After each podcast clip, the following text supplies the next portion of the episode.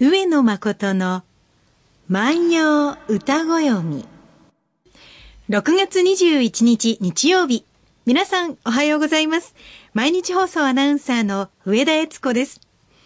毎週日曜日のこの時間は皆さんと一緒に万葉の世界を楽しんでいきたいと思います。私たちに万葉時代のちょっぴりいい話を聞かせてくださいますのは、奈良大学教授の上野誠先生です。先生おはようございます。おはようございます。えー雨の季節、何か先生は楽しく過ごす工夫ってされていますか？は あら、ため息が。考え、もう今ね、もう答えに詰まってしまったんですけどね、結局えねえ、こういう考え方になってるんですよね。はいつまり雨が降ったとしても、ええどう効率よく動くかとかね。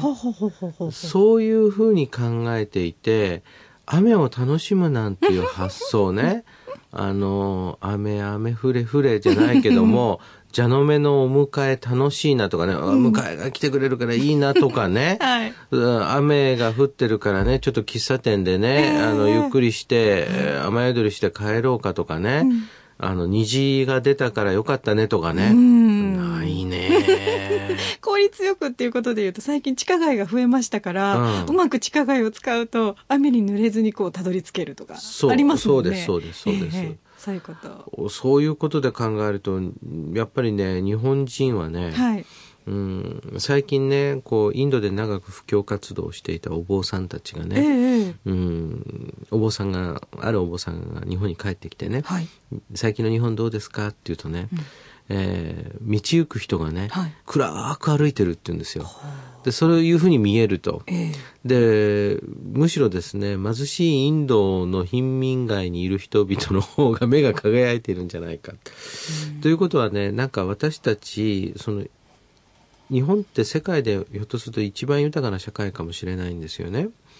でもそこで慌ただしく働いて豊かになる、なろうと思った時は余裕を持って生きるために豊かになろうと思ったんですが、はい。豊かになろうと思っているうちに、豊かになって余裕を持つんじゃなくて豊かになろうと走って息切れしたみたいなうんなんかそういう社会になってんのかな。確かに電車の中であの乗ってらっしゃる方見てても皆さんうつむいて携帯をメールを打ってらっしゃったり、はいううんつむいてる方は増えたような気がしますよね。そうですね、そうですね。うんそういうことで考えるとね、ええ。例えばこう、私、パッとこう、上田さんからね、冒頭にね、あの、先生、雨を楽しんでますか？とこういうふうにこう言われた時にね、うん、うん、で、これをがね、結局ね、はいうん私自身万葉学者でね、えー万葉集にはこんな素晴らしい歌があります。心に余裕を持ちましょうなんて言ってるこの私がね、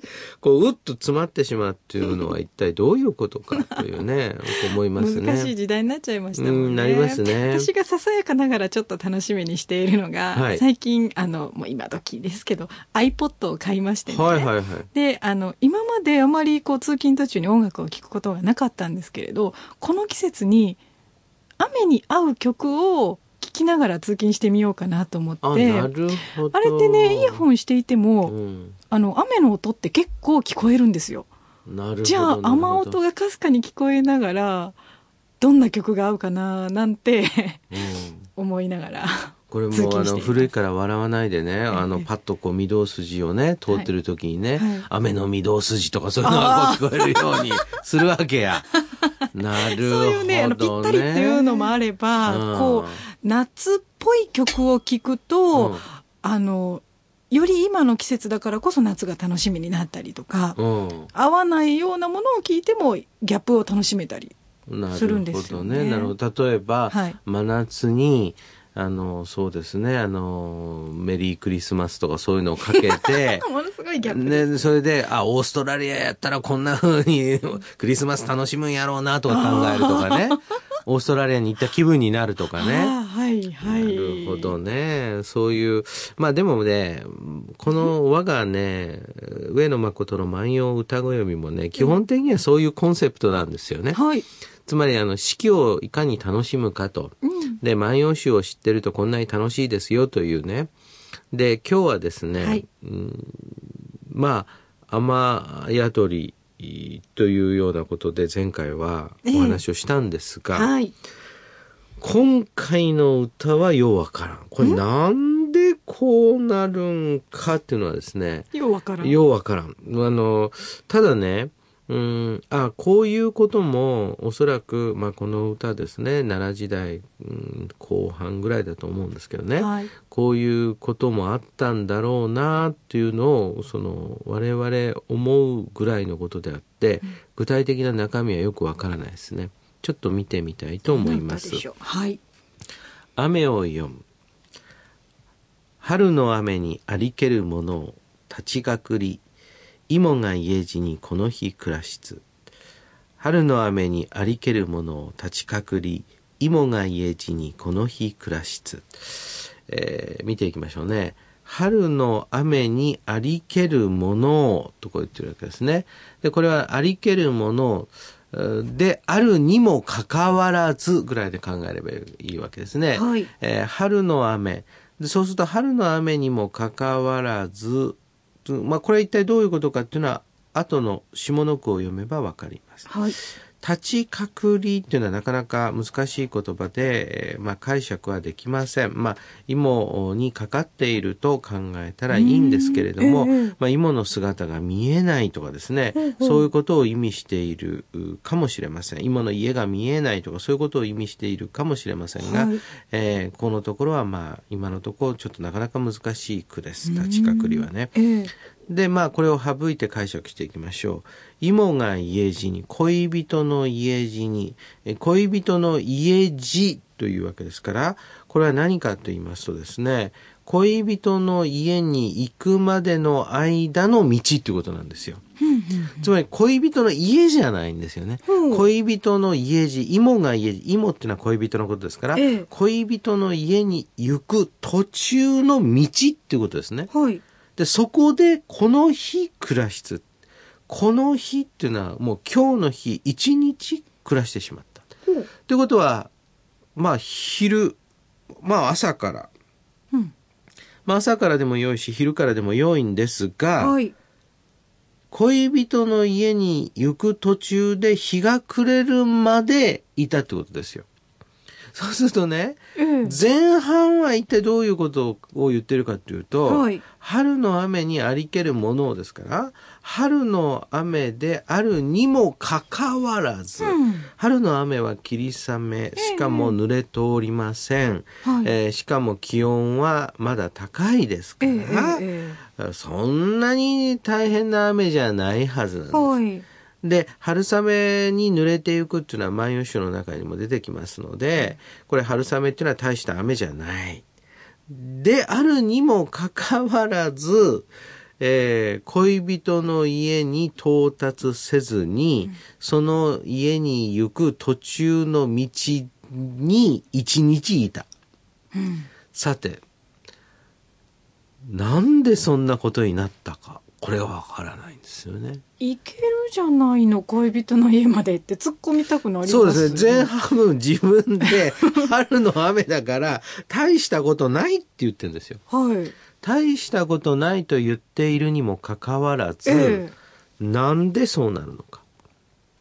えなんか他に理由があったんじゃないですか？うん。行きたくない理由。行きたくない理由。えー、例えばですね、えうん、行きたくない理由1。まあ単純なのはですね、彼女と喧嘩をしていた。えうん。これはあり得るでしょうね。そうですね、うんこれはその彼女に当てて歌を読んでいるんですか？うん。わかんないです。そこも不明なんですね。そこも不明です。で、これね、はい。二つ考えられると思うんですが、え一つはね、彼女に対して読んだとするとえ、はい。うーん、これはね、喧嘩になりますね。うん。あのー来なさいよと。春雨であると自分で言っておいて、これがね、ええものすごい豪雨だったからいけなかったはあり得るよ。うんうんうん。でもこれはね、ない。で、そうするとね、ただね、もしね、僕はね、ただね、僕はね、ま、学者っていうのはね、あらゆる可能性を排除せずに、はい成り立つものを列記した上で、妥当性が高いものを探すっていうのはほう学者の仕事なんですよ。はい。えーもうこういう可能性もある、こういう可能性もあるってね。ええで、その中で多数派学説と少数派学説が生まれるんだけれども、はいこれはね、そう、もしそうだったとすると、恋人と別れたい人の歌。つまりね、もうあなたのところには春雨で降ったら行きたくないぐらいの気持ちしか残っていません、あなたには、みたいな。それはないよね。じゃあ花から来るって言わないでよっっていうことになって、まあ、思いすよね喧嘩を売る歌って。まあ、ええこれはまあ、だからね、可能性としてはね、ないとは言わんが小さいよね。ないとは言わんが小さい。じゃあ何なんでしょうね。うん。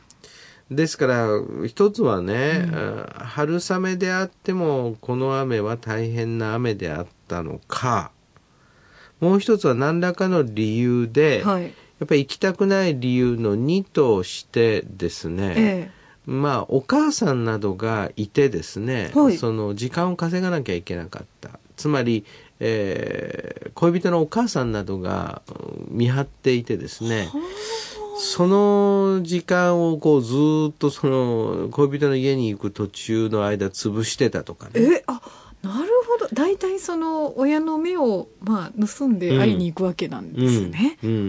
そういう可能性がまあない、なきにしもあらずだけども、これもね、ちょっと考えすぎかなと思うんですよね。お母さんってどこにも書いてま書いせんし、ね、てないのよ、書いてないのよ。で、だから何らかの理由で、えー例えばまあ道が長かった。いやでも、さ、計算していくわな、大体この時間に着くっていうことで歩き出すわけですから。それ何回も言ってるでしょうしね。これはね、わからないんですが、何らかの理由で行きたくなかった。これでもあの、イモが家路うにん。ずっといたって言ってますけれど、うん他の場所にいたかもしれませんでしょ？そうそうそうそう。もしかしたら他の人に会いに行っていた、道草を食っていたっていうことありませんか？大変これ確信にをついた議論になりますね。これね、ええそうするとね、はいまあこれは浮気説ですわね、第三説はね。疑ってしまいますよね立ちがくり芋が家路にこの日暮らしつ。うんまあこれね、まあ、大変なその、まあ、遠福家、あまあ今遠福者なんて言わん、言いませんけれども、えーまあ、そのたくさん恋人がいるようなはい男性ならば、その、A さんという恋人の家に行くまでに、B さん、C さん、D さんがいるかもしれないわけですよ。本当ですね、うんそういうそのこともあり得るかもしれませんよね。うん。家路には変わりないけれど、うん。他の人の家もあったっていう。う、ん。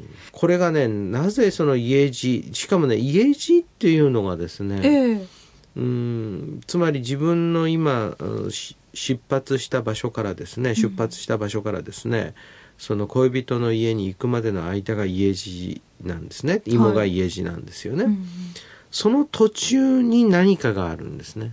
その途中にですね、その何かが隠されているんだけど、うんこれね、隠している場所はね、全く手がかりがない。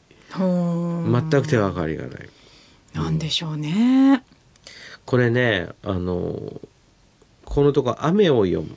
はいで、その前はですね、月を読む。次がね、えー川を読むと煙を読む。で、雨を読むがまあ一種しかないんですね。はいで、これはまあ、そのどこかからか、まあ、やっぱ雨を読むもないといけないねっていうことで、えー、牧野十の編纂者は一首取ってきてここに入れたんですが、ええうーん、そんなにその印象に残る良い歌とも思えないし、しかも意味不明と。で、これ、まあ、あの、ただね、うん私は思うんですがあの学校で古文を習う時はあの解釈をすれば全てがわかるという前提で教えるしあの生徒さんの方も解釈をすれば全てが理解できるという前提であの、まあ教わってますよね。はい。